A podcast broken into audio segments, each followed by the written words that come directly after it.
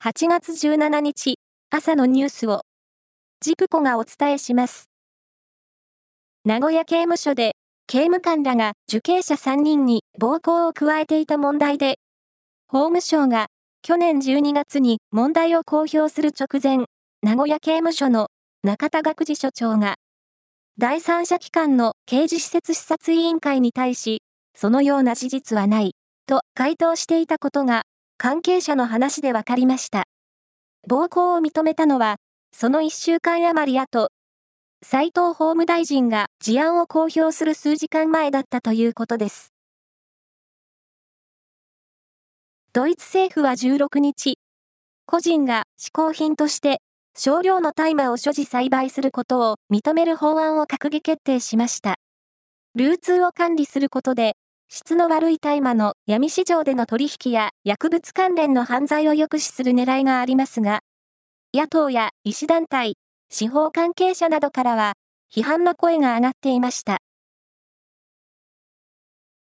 プロ野球は昨日、6試合が行われ、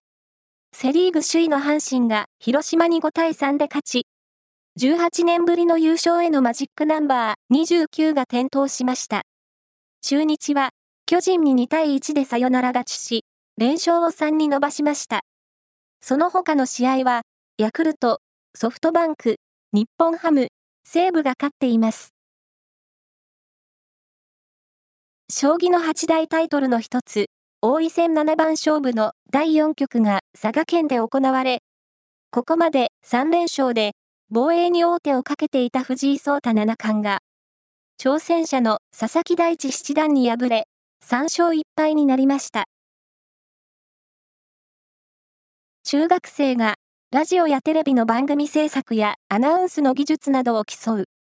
NHK 杯全国中学校放送コンテストの決勝が昨日東京で行われ、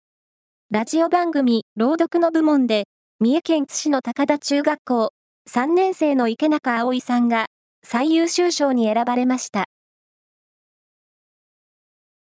古都の夏を彩る五山の送り火が、昨夜、京都市の街を囲む山々で行われ、夜空に、炎で、大の文字などが浮かび上がりました。市内の公園などには、多くの人が集まり、歓声を上げながら見入っていたということです。以上です。